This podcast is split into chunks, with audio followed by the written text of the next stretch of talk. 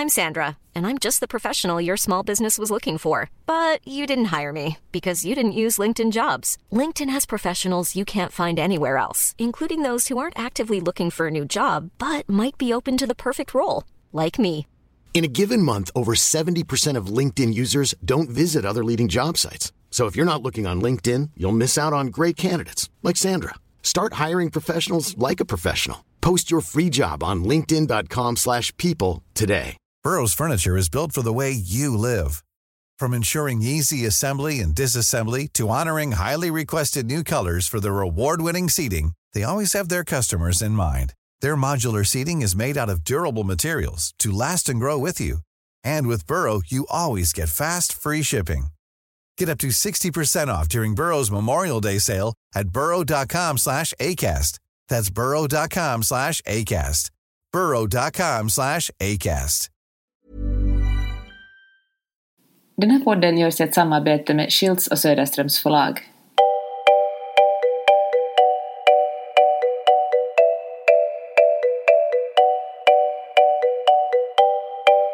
Det här är Mellan raderna med Gide och Öman, en podcast om läsning.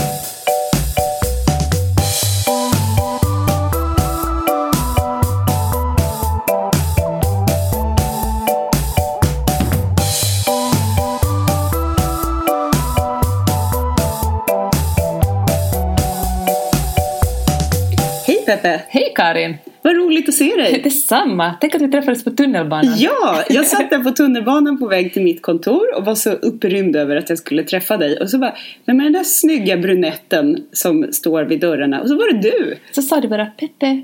Ja, men jag, var så, jag var liksom så rädd att det inte var du. Jag blev alldeles fnissig. Ja. Det är så roligt att vara i Stockholm och träffa folk man känner. Så roligt! Och du Peppe, du, du passar så himla bra in här i Stockholm. Du är liksom gjord för Stockholm. Det är så konstigt för varje gång vi ska lämna LA får jag sån ångest. Det känns att jag vill aldrig lämna den här stan. Och så kommer vi till Stockholm och så känner jag jag vill aldrig lämna den här stan. Det är för att du egentligen är stockholmare. Ja, det är den finaste komplimangen en människa kan få tror jag. Du måste komma ut ur den här garderoben. Sluta fejka. Men du, vad har du läst i veckan då? Åh, vad jag har läst mycket. Jag är ju nästan ledig nu. Så jag läste hela två böcker på en vecka. Det är en dag. väldigt mycket. Jag har läst en feel bok och en feel bok. Okej. Vill du börja med de goda eller de dåliga nyheterna? Uh, kanske feel gooden. Ja. Och sen slutar vi långt nere i tragedi och Så alla gråter. Ja. Jag har läst en bok som heter Hur man förälskar sig en man som bor i en buske av Emmy Abrahamsson. Och eh, den handlar om en... eh, Små tomtar. Ja, nästan. Eller det handlar om en kvinna som förälskar sig i en man som bor i en buske, en uteliggare. Jaha. Det är en, en svensk tjej som bor i Wien, jobbar som engelska lärare och lever ett ganska tråkigt liv och längtar efter att träffa någon. Och går på dejter men allt är ganska tråkigt. Och hon har så tråkigt så hon brukar gå in på så här hörsel och syntester bara för att få tiden att gå, liksom. bara för att få livet att gå. De får lite så här mänsklig värme. Nej, precis. Och så träffas så kommer det fram en, en snygging som visserligen luktar lite illa och ganska skäggig. Men en man som hon börjar prata med och det visar sig att han bor i en buske och så inleder de ett förhållande.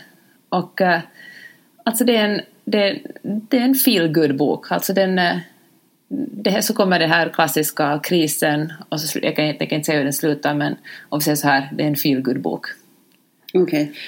Eh, då antar jag att hon på något sätt fick honom att duscha och borsta tänderna Ja. där i ett tidigt stadium. Och hjälpte honom att köpa lite nya kläder och, och sådär. Och, eh, för det är jobbigt att vara ihop med någon som luktar illa. För det är faktiskt en issue att man luktar illa om man sover ute. Mm. Men gillar det här är ditt största. det här var liksom det första jag tänkte på. Jag, jag är oerhört litterär. men, men så handlar det också om hur liksom omvärlden ser på ens, eh, på ens pojkvän eller man.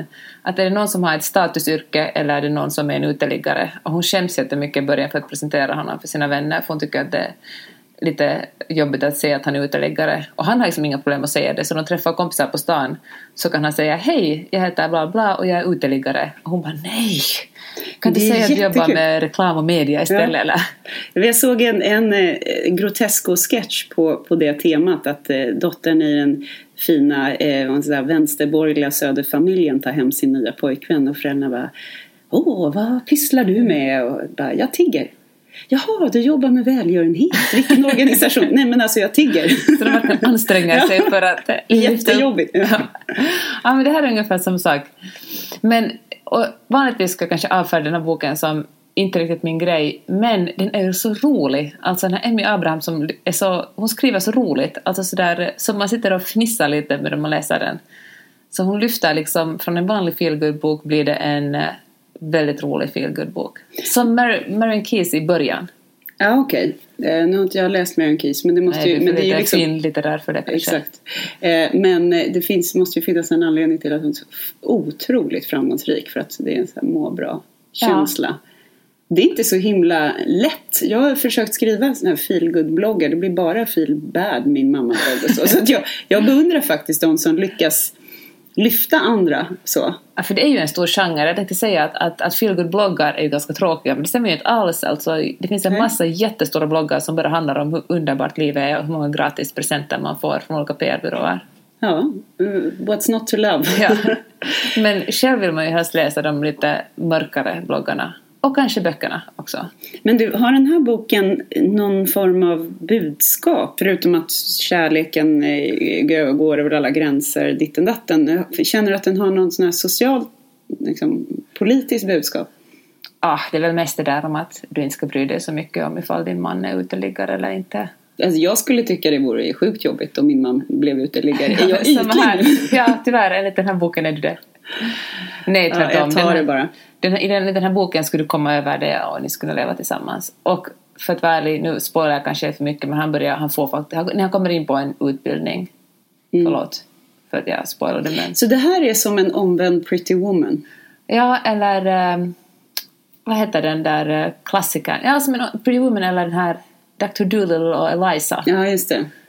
Hon liksom, eh, i den här boken så huvudpersonen Julia skolar upp den här uteliggaren. Lady is a Trump, heter den inte det? Ja, just det. Det ingår också att eh, den här kvinnliga huvudpersonen talar om för honom att nej, du ska äta med kniv och gaffel. Ja, lite. Och det är fult att lämna strumpor överallt och kan du plocka undan dina grejer. Fast å andra sidan det är något som man gör i fall. Nu kände jag plötsligt att jag Ja, kanske... du kanske lever med ja. ytterligare. Det var fejk det här tv-jobbet. Alltså, så här, jag går till tv-jobbet med citationstecken så bara går han ut i Vasaparken. Ja, det gjorde faktiskt i den här huvudka- huvudpersonens för detta pojkvän som hon verkligen är traumatiserad av. Det gjorde han. Han sa att han hade ett jobb och så bara försvann han ut i parken och tillbringade dagarna där. Och så kom han Jaha. tillbaka på kvällen. Usch vad hemskt. Ja. Men jättebra intrig Ja. till en roman. ja, men det var bra. Den här boken alltså, det är kanske ingen som man eh, bär med sig resten av livet i sitt hjärta. Men eh, det är en skön feel good. Du då, vad har du läst i veckan? Jo, men jag har läst en skandalbok från 1976. Eh, Kommer du ihåg att jag dissade Kerstin Thorvall, Det mest förbjudna, förra podden? Never forget. Mm. Nu så har Kerstin, eh, hon har liksom reclaimat mig som läsare och snedstreck lyssnare. Jag tänkte att det, det vore ju mesigt att steka den här boken efter bara två kapitel Eh, som handlar om hennes barndom. Jag tyckte de var rätt tråkiga. Men sen så kom, kom man in på bokens huvudtema och det är ju själva liggeriet. Det här handlar om en kvinna som eh, har mycket ångest och mycket eh, psykisk ohälsa skulle man väl säga idag då. Det sa man nog inte 76 utan då kallade man ju dem för nervvrak, de här kvinnorna.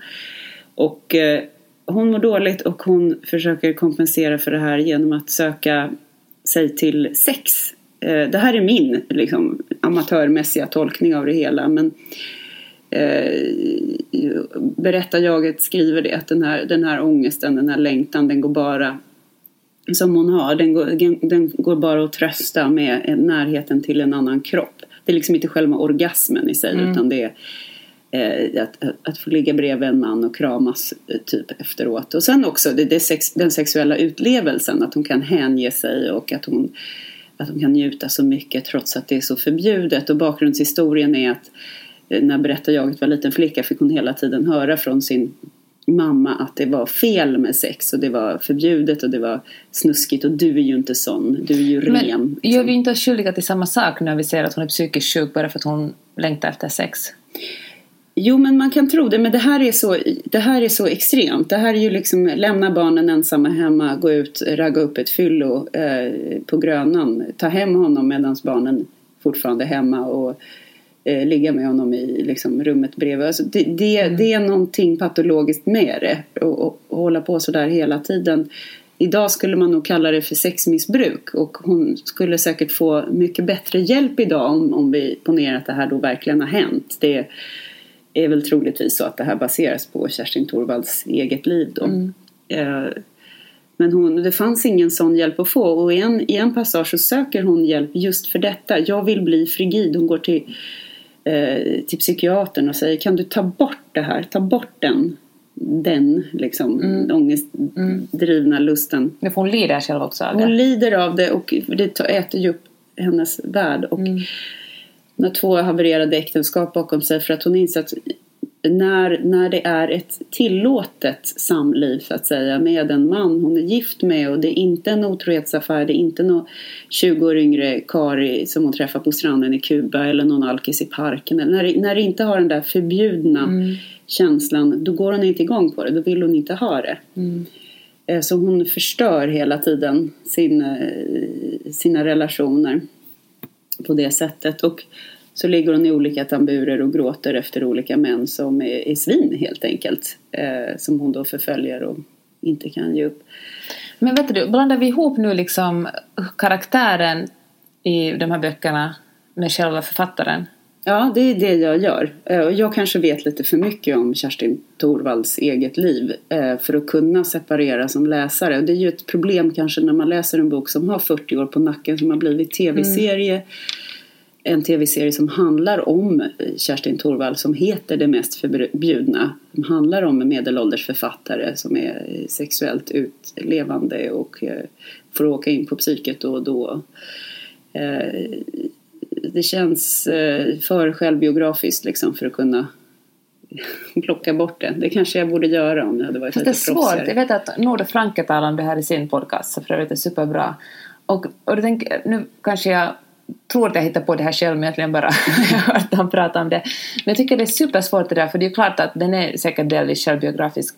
Men borde, borde man ändå försöka separera författaren från verket och tänka att det här är liksom en jäkla bra bok istället för att se det som en eh, jäkla sorglig människa. Absolut, och det, jag kan då inte tycka att det är en jäkla bra bok. Därför att för mig saknas det en story. För att man förstår på ett väldigt tidigt stadium, så fort den här kvinnan blir vuxen och börjar inleda kärleksrelationer så förstår man, hmm, i huvudpersonens eh, jag ingår den här eh, psykologiska problematiken. Sen om den är uppdiktad eller inte. Det är liksom, så att man fattar premisserna. Och då, då vill jag som läser att det ska hända någonting annat, det ska mm. utvecklas. Men hon bara pågår och pågår och pågår. Så det är liksom, en uppräkning? Ja, det är en uppräkning av ett, en, en, massa olika kärleksaffärer. Och till slut så blandar man ihop. Och så, ja, det var våren eh, liksom, 78, jag var 43, han hette det. Nej, men jag kommer inte ihåg till slut och det är nog ingen som gör. Och då, då vill jag veta vad, vad händer. Och där hade jag väl hoppats på att det skulle hända. Det hade ju varit tråkigt förstås. Och sen gifte jag mig och blev kär och bodde i Tomtebo lycka resten. det tror man ju inte men, men äh, ja. Tror du att den blev väldigt hatad när den kom ut och kallades bekännelselitteratur och det var något supersnuskigt. Och då tänkte jag att all sån här så kallad bekännelselitteratur som kanske Märta Tikkanens ähm, Århundradets kärlekshistoria. Ja, precis. Hon skrev ju sen senare ett äktenskap som blev hyllad, som något senare, mm. men Århundradets kärlekssaga blev verkligen hatad i Finland. Mm i Danmark och tror jag Sverige så såg man det på ett annat sätt men hon verkligen, det var liksom slasklitteratur tyckte man då trots att det verkligen var otroligt bra skrivet. Men då tänker jag att kan det handla om det att, att äh, kvinnor på något sätt inte riktigt tillåts, att det är bara extra fult när det är kvinnor som berättar om sina liv och berättar om hur de har tagit plats och hur de har liksom tagit för sig. Mm. Jag tror det och jag tror inte ens att det behöver handla om att eh, kvinnorna är speciellt sexuellt utlevande. Förra, förra gången så nämnde ju du den här Gun-Britt Sundströms eh, Maken. Och den, det är också en bok som kom ut, den kom också ut 76 och den har liksom legat och puttrat så att säga och nu har det blivit en en kultbok som, som man omnämner hela. Den har liksom tagit plats i den litterära kanon. Och det som är intressant med den är att eh, det, här, det här är en kvinna som problematiserar äktenskapet och själv tar för sig och själv tycker att det är omöjligt att få ihop den här tanken på eh, eh, liksom vem man ska vara som, som god hustru och vem man är egentligen och hur är man sann mot sig själv. Och boken inleds med ett, ett citat från, från Kierkegaard som lyder så här. Eller Sokrates? Nej, Nej jag tror faktiskt att det var Kierkegaard men det är möjligen inspirerat av Sokrates. Jag ville bara säga att jag vet vem Sokrates är. du är så himla intellektuell. Ehm, gift dig och du ska ångra det. Gift dig inte och du ska ångra det också. Gift dig eller gift dig inte. Du ska ångra båda delarna. Antingen du gifter dig eller du inte gifter dig kommer du att ångra båda delarna. Alltså jag tycker det är så sorgligt för att tydligen har folk, och när jag säger folk menar kvinnor, funderat på det här i århundraden.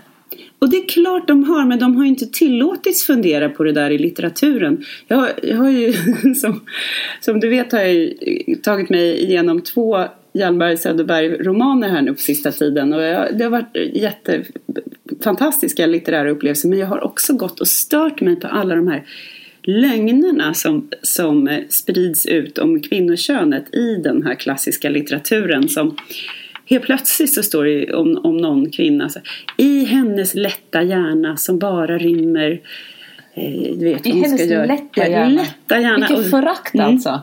Och sen så här. På landsbygden har många äktenskap börjat med våldtäkt och inte blivit sämre för det. Och Nej, apropå, sluta. Att, ja, apropå att Lydia Stille inte ville ligga med sin 30 år äldre tråkig karl. Liksom att typ hon får skärpa sig. Vadå kärleken? En kvinna alltså, ska inte behöva känna kärlek utan det blir ju bra ändå. Men alltså ligga och våldtäkt har egentligen ingenting med varandra att Nej. göra. Det ena är våld och det andra är sex. Mm. Men så eh, vidrigt. Och sen eh, så beskriver de en annan kvinna som var attraktiv men tyvärr en, en alltför skarp näsa och intellekt. Alltså negativt. Usch! Ja, usch! För fasen är någon som är smart och bildad också. Det orkar vi ju inte med. Så att det var, och andemeningen där var att det var en kvinna som tog för sig och det, det, det vill man inte ha.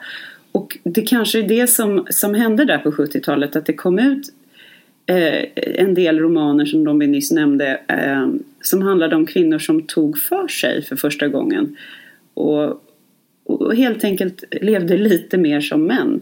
Och det är först nu som det Fast jag tror också att det är först nu som de blir så kultförklarade och hyllade för att nu är de här kvinnorna som har skrivit böckerna antingen döda eller så gamla så de är helt ofarliga. De är liksom inte sexuella varelser längre. Mm. nu är det på något sätt ofarligt att säga att vad duktig du var på 70-talet. Ja, kanske det. Eh, det är möjligt att, att, att både, både kvinnor och män When you're ready to pop the question, the last thing you want to do is second guess the ring. At Bluenile.com you can design a one-of-a-kind ring with the ease and convenience of shopping online. Choose your diamond and setting. When you find the one, you'll get it delivered right to your door. Go to Bluenile.com and use promo code LISTEN to get $50 off your purchase of $500 or more. That's code LISTEN at Bluenile.com for $50 off your purchase. Bluenile.com code LISTEN. Many of us have those stubborn pounds that seem impossible to lose, no matter how good we eat or how hard we work out. My solution is PlushCare.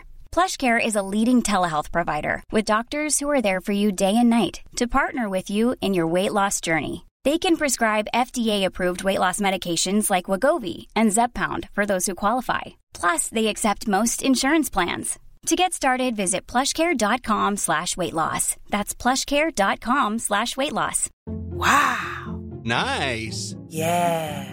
What you're hearing are the sounds of people everywhere putting on Bombas socks, underwear, and t-shirts made from absurdly soft materials that feel like plush clouds. Yeah, that plush. And the best part? For every item you purchase, Bombas donates another to someone facing homelessness. Bombas. Big comfort for everyone. Go to bombas.com slash ACAST and use code ACAST for 20% off your first purchase. That's bombas.com slash ACAST. Code ACAST. som är samtida och ska liksom ta sig an den här typen av uttryckssätt blir på något sätt hotade av det. För jag tänker, när vi talade om det här förra så nämnde du här Maja Lundgren som skrev Myggor och tigrar och Karina uh, Rydberg. Ja, just det, Den högsta kasten. Ja, och de, det kom ju ut långt senare, de kom ut på 90 eller Maja Lundgren kanske kom på 2000-talet men, men Rydberg kom på 90-talet och de blev ju också enormt kritiserade och hatade och, mm. och tyckte det var det snuskigaste att hur text de här kvinnorna hänga ut människor och liksom skriva om, om bara liksom hur vågar de? Men det som Unni Drugge också håller mm. på med, liksom bara kanske inte hämndsyfte men bara skriva ur sig verkliga relationer. Ja, precis. Och de blir alltså föraktade, de här författar, författarna blir föraktade för att ja, de, har ju, de tar ju stoffet från sin miljö. De är ju inte riktiga författare för ja, att de precis. kopierar bara sånt som de tycker. Kan du komma på någon manlig författare som gjort samma sak? Du kan komma, komma på. Vi, vi måste ju som vanligt nämna den här norrmannen som har skrivit de här tjocka böckerna. Nej, men det finns ju hur många författare som helst som jobbar på det sättet eh, som också råkar ha snopp som inte får höra att du är ingen riktig författare för att du diktar inte upp Ja, precis. Det ska bli så spännande att se vad som händer om, om 20 år. Om då Unni Drugge och liksom Maja Lundgren och, och Rydberg kommer att vara stora litterära personer. Då liksom på något sätt förstår man ja. deras litteratur när de är gamla och skrynkliga mm. och ofarliga. Och sen måste jag ju säga i, i jämställdhetens namn att det är ju samma anledning eh, som jag tröttnar på, på Torvald efter ett slag som jag tröttnar också på Knausgård. Att för mig som läsare så räcker det inte jag tycker att det är för tråkigt med det här självbiografiska temat och sen hur uppdiktat det är eller inte, det spelar ingen roll men det, man läser det som en självbiografi. Mm. Och jag tror att jag behöver mer Du vill ha en historia? Ja, men sån är jag också faktiskt. Jag känner mig lite mindre litterär därför men jag älskar faktiskt en, en bra historia.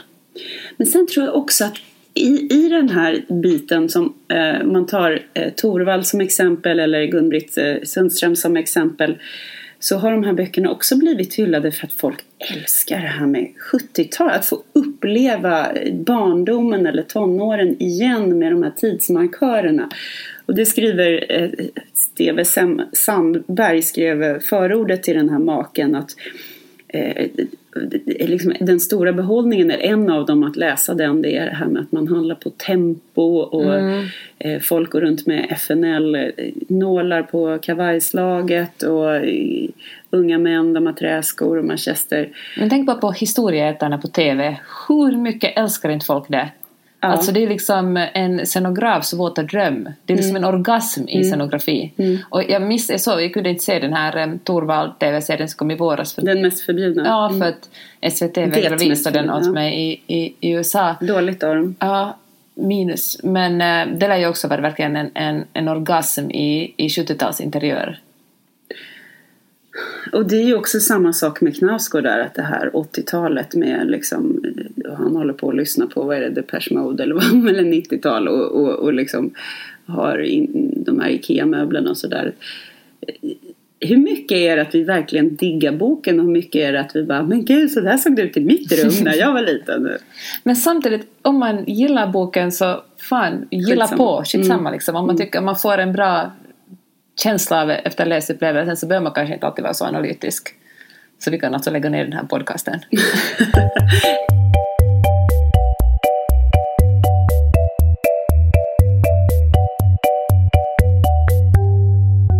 Men du, apropå det, hur, hur, vad har du läst för feelbad?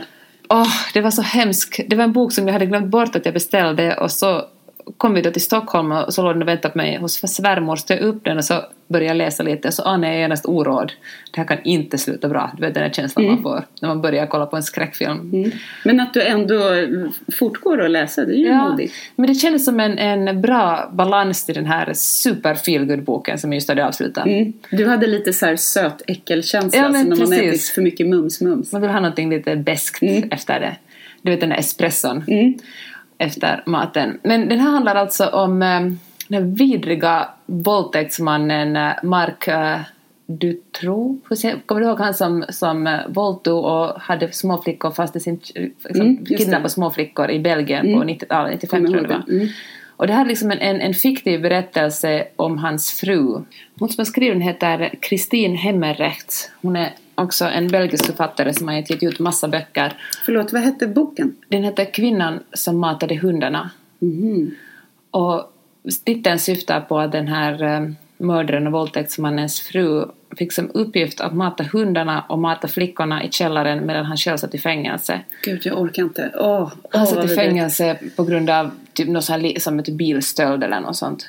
Och eh, hon, hade själv, hade ganska nyligen själv fått barn och, och de hade tre barn tillsammans. Så hon, hade, hon tyckte bara att det var så vidrigt så på något sätt stängde ut ute vetskapen om att det sitter två stycken små flickor i källaren bakom en eländdörr. Så hon bara åkte, de bodde på, fast de var gifta bodde de i olika hem, så hon åkte hem till honom, matade hundarna och åkte snabbt hem till sig själv och på något sätt tänkte inte på det här, eller bara stängde ute det.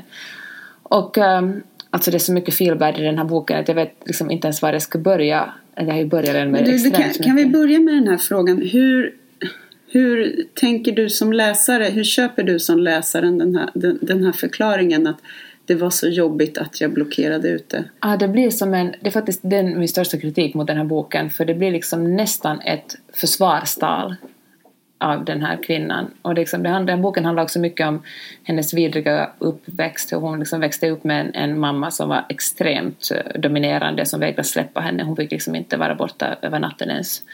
Och hur hon sen träffade den här mannen och blev blixtförälskad i honom och verkligen gjorde galna saker. Alltså inte bara... Alltså hon, hon gjorde precis vad han sa. Hon var liksom hans slav. Och han, han slog henne, han våldtog henne och han... Eh, och det handlar mycket om sex också, väldigt så här nästan naivt beskrivna sexuella, eller kanske provocerande, verkligen så väldigt detaljerade sexuella beskrivningar på vad han gjorde med henne och vad han gjorde med andra kvinnor. Han var ju såklart otrogen hela tiden. Plus att han våldtog kvinnor vid sidan om hela tiden. Han var verkligen en, en, en sjuk människa. Eller är, han sitter i fängelse fortfarande. Och, eh, och, han är, och hon, hon skriver också, den här den, liksom en författare, som, hon, den författaren har liksom bara samlat på sig material, hon har liksom aldrig intervjuat den här kvinnan, den här riktiga kvinnan som har gjort det här. Men hon, för, men hon, eh, men hon, jag tror att hon har gjort sin research ganska ordentligt, men det är ändå liksom en, en fiktiv historia. Men, men den här eh, men den här kvinnan spekulerar också mycket kring en annan kvinna i Belgien som hade, hade, hade ihjäl sina fem barn. Och hon menar att varför just jag som bara är fru till den här mördaren, varför jag, Belgiens mest hatade kvinna, varför hatar ni inte den här andra kvinnan lika mycket som ni hatar mig? Och hon på något sätt, eh, och så försöker förklara- berätta hon om hur, ja, väldigt detaljerat om verkligen allting, allt vidrigt som hände under sin tid med den här mannen. Och Men så, du, varför har inte för, författaren till boken intervjuat eh, den kvinnliga... För hon, hon ville inte ställa upp, hon ställde upp på en intervju 2007 och så var hon missnöjd med den intervjun efter det hon vägrade ställa upp. Hon Hon bara, folk tycker att jag är dålig. Ja, ja, som inte sa till att två barn sitter fängslade här i källan. Och det värsta är att hon verkligen säger i den här boken, säger hon så här att, att när hon tänker tillbaka skulle hon ha gjort allt på samma sätt igen. Hon skulle liksom, hon, hon Fy fan. ångrar ingenting. Och orsaken till den här boken är, är aktuell är för att hon, har suttit, hon fick 30 års fängelse men hon har suttit inne i 16 år och nu kommer hon kanske att komma ut. Och uh, vilket, det, det är mycket så praktiskt, om hon kommer ut kommer det att kosta den belgiska staten väldigt mycket eftersom folk vill ju mörda henne. Så att de kommer att vara tvungna att, att, att skydda henne ungefär resten av hennes liv. Åh, vad irriterande. Men eh, alltså nu låter det ju som jag ska vara någon slags dåre som vill läsa om sådana här vidrigheter. Men, eh, men det, alltså jag vet inte, på något konstigt sätt var det ändå en, en ganska ah, fan bra, jag vet inte om jag skulle rekommendera någon att få sånt obehag som jag kände när jag läste den, men jag kände ändå att jag ville, läsa, jag ville liksom avsluta den. Ibland när man läser något riktigt vidrigt känner man att man vill liksom lägga ifrån sig boken. Men det finns någon slags, eh, jag tror att det finns någon slags, man vill förstå hur människor kan begå sådana vidriga saker. Man förstår att vad är det? Du är liksom en vanlig människa som du och jag. Eller liksom, varifrån kommer den här, det här... För det är verkligen ondska. Det låter liksom naivt att tala om ondska men det är verkligen det är, det är bara en ond människa som kan ha ihjäl småbarn. Och det är nästan intressantare, liksom, den här mannen kan man ju på något sätt ändå avfärda med att han är liksom sinnessjuk. Det är verkligen en, liksom, en sjuk människa. Men den här, den här, hans fru är ju en människa som på något sätt varit med och, och sett det vid sidan om och på något sätt haft åtminstone ett litet perspektiv till det som pågick. Det är ungefär som den här Fritzl-dotterns roman. Det finns ju... Det kommer Har du läst liksom, den? Nej, Nej, jag, heller. jag skulle liksom inte palla det. Nej, men det gör jag inte För att heller. i och med att det har hänt på riktigt. Som du märker vill jag alltid fly från det jobbiga Ja. in i fiktionens värld. Och det, det är klart att man vill förstå. Jag förstår den biten också. Men jag kan ju nästan inte ens titta på nyheterna ibland om det är från en, krigszon eller någonting. Därför att det är så mycket lidande. Det värsta med Fritzl också, det här är, jag kan liksom inte låta bli att tänka på, okej de här snubbarna åkte fast. Mm. Men hur många källare Mm.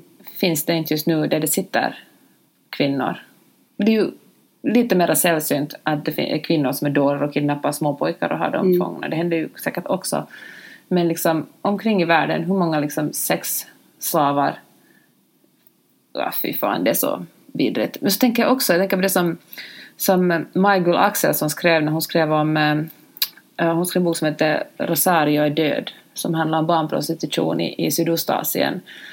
Och då skrev hon i, för, förlaget ville först inte ge ut boken för den var så vidrig. Och, eh, och så gav de ut den liksom, kanske tio år senare efter hon hade skrivit den.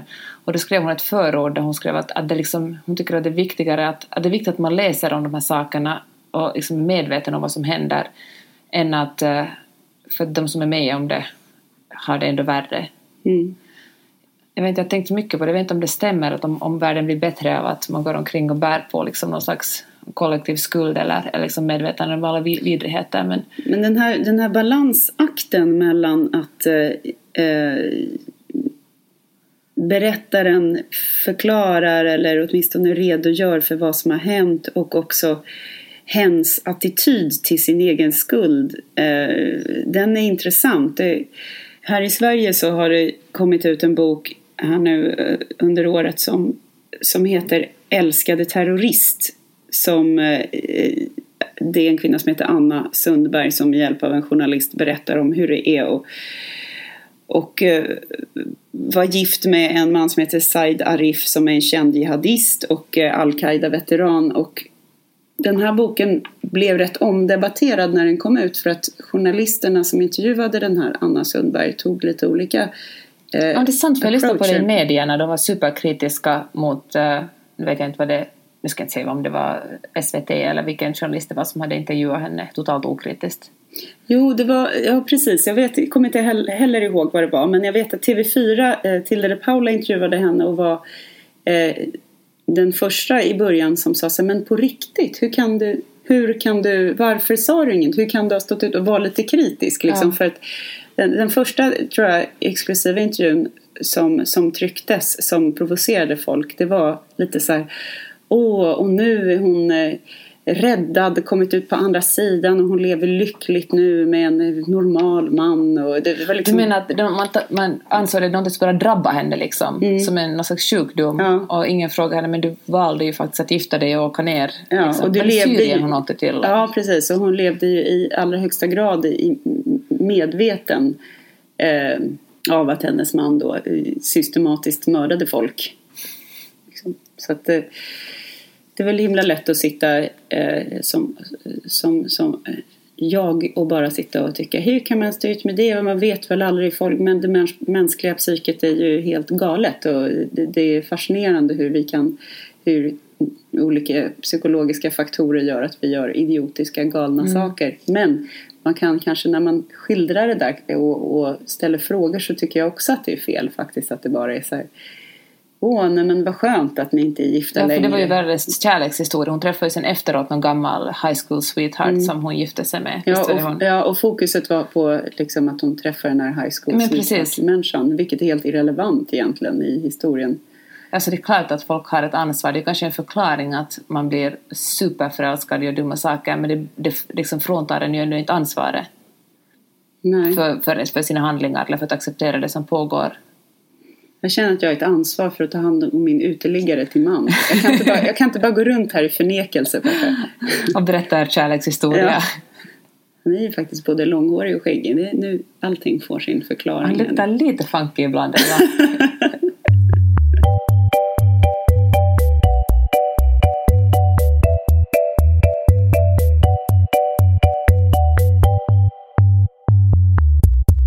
Jag tänker på en, en bok jag köpte massa somrar sedan så köpte den på ett antikvariat och det var någon som verkligen hade liksom pluggat in boken och skrivit kommentarer liksom recensera boken medan hen läste. Mm. Och det kom det ibland sidor där den här personen hade bara dragit ett streck över hela sidan och så stod det totalt onödig sida. Gud vad skönt. Kunde du skippa då så eller? befriande, ja det gjorde jag faktiskt. Jag har ärvt en massa böcker, eller fått en massa böcker av, av min mamma eh, och, eh, som läste litteraturhistoria i, i Uppsala tror jag. Eller om det var Lund. Men och, och, jäklar vilken duktig student hon var. Jag får ju prestationsångest när jag läser de här böckerna och det är så här små utropstecken, små understrykningar, små eh, jämför med den daten. Oj då, så mycket kan inte jag reflektera. Men det måste ju vara ett kurslitteratur, annars orkar man inte hålla på sådär. Eller? Eller? Hör du, innan vi slutar, får jag göra reklam för min bok? Jag vet att vi gör det varje vecka, men ändå, sista gången. Ja. Jag skrev en bok som heter Livet och patriarkatet som kommer ut om bara några veckor, alltså i början på juli. Som handlar om, eh, alltså det är en, ganska, en handbok till feminism för folk som kanske känner att de tycker att feminismen är en ganska bra sak. Men de vet inte riktigt hur de ska, vad det egentligen betyder eller hur liksom, varför feminismen är en bra sak. Om man ens får plats med det i sin lätta hjärna. Nej men precis. Så kvinnor gör en... Gör en är, besvär. Ja precis. Ja, jag längtar jättemycket efter att få läsa din bok Peppe och eh, det tror jag att vi har väldigt många lyssnare som också gör. Så eh, går det att förhandsbeställa den på något sätt eller? Den finns på Schilter Söderströms och uh, i nästa avsnitt ska jag ge en rabattkod för alla våra lyssnare. Då får man 30% rabatt på den. Toppen! Ja. Ska vi äta lunch nu? ja, det tycker jag vi ska göra. Ha det bra allihopa! Tack för att ni har lyssnat. Och som vanligt finns vi på iTunes och inga gladare än vi om ni prenumererar på den här lilla podcasten. Hejdå! Hejdå! Du har lyssnat på Mellan raderna med Gide och Öman. En podcast om läsning med programledarna Karin Gide och Jeanette Öman. Glöm inte att du kan mejla dem på mellanraderna-podden snabel gmail.com. Even when we're on a budget, we still deserve nice things. Quince is a place to scoop up stunning high-end goods for 50 to 80% less than similar brands. They have buttery soft cashmere sweaters starting at $50, luxurious Italian leather bags, and so much more. Plus, Quince only works with factories that use safe, ethical, and responsible manufacturing. Get the high-end goods you'll love without the high price tag with Quince. Go to quince.com slash style for free shipping and 365-day returns. Imagine the softest sheets you've ever felt. Now imagine them getting even softer over time. That's what you'll feel with Bowl and Branch's organic cotton sheets. In a recent customer survey, 96% replied that Bowl and Branch sheets get softer with every wash. Start getting your best night's sleep in these sheets that get softer and softer for years to come. Try their sheets with a 30-night guarantee. Plus, get 15% off your first order at bowlandbranch.com. Code BUTTERY. Exclusions apply. See site for details.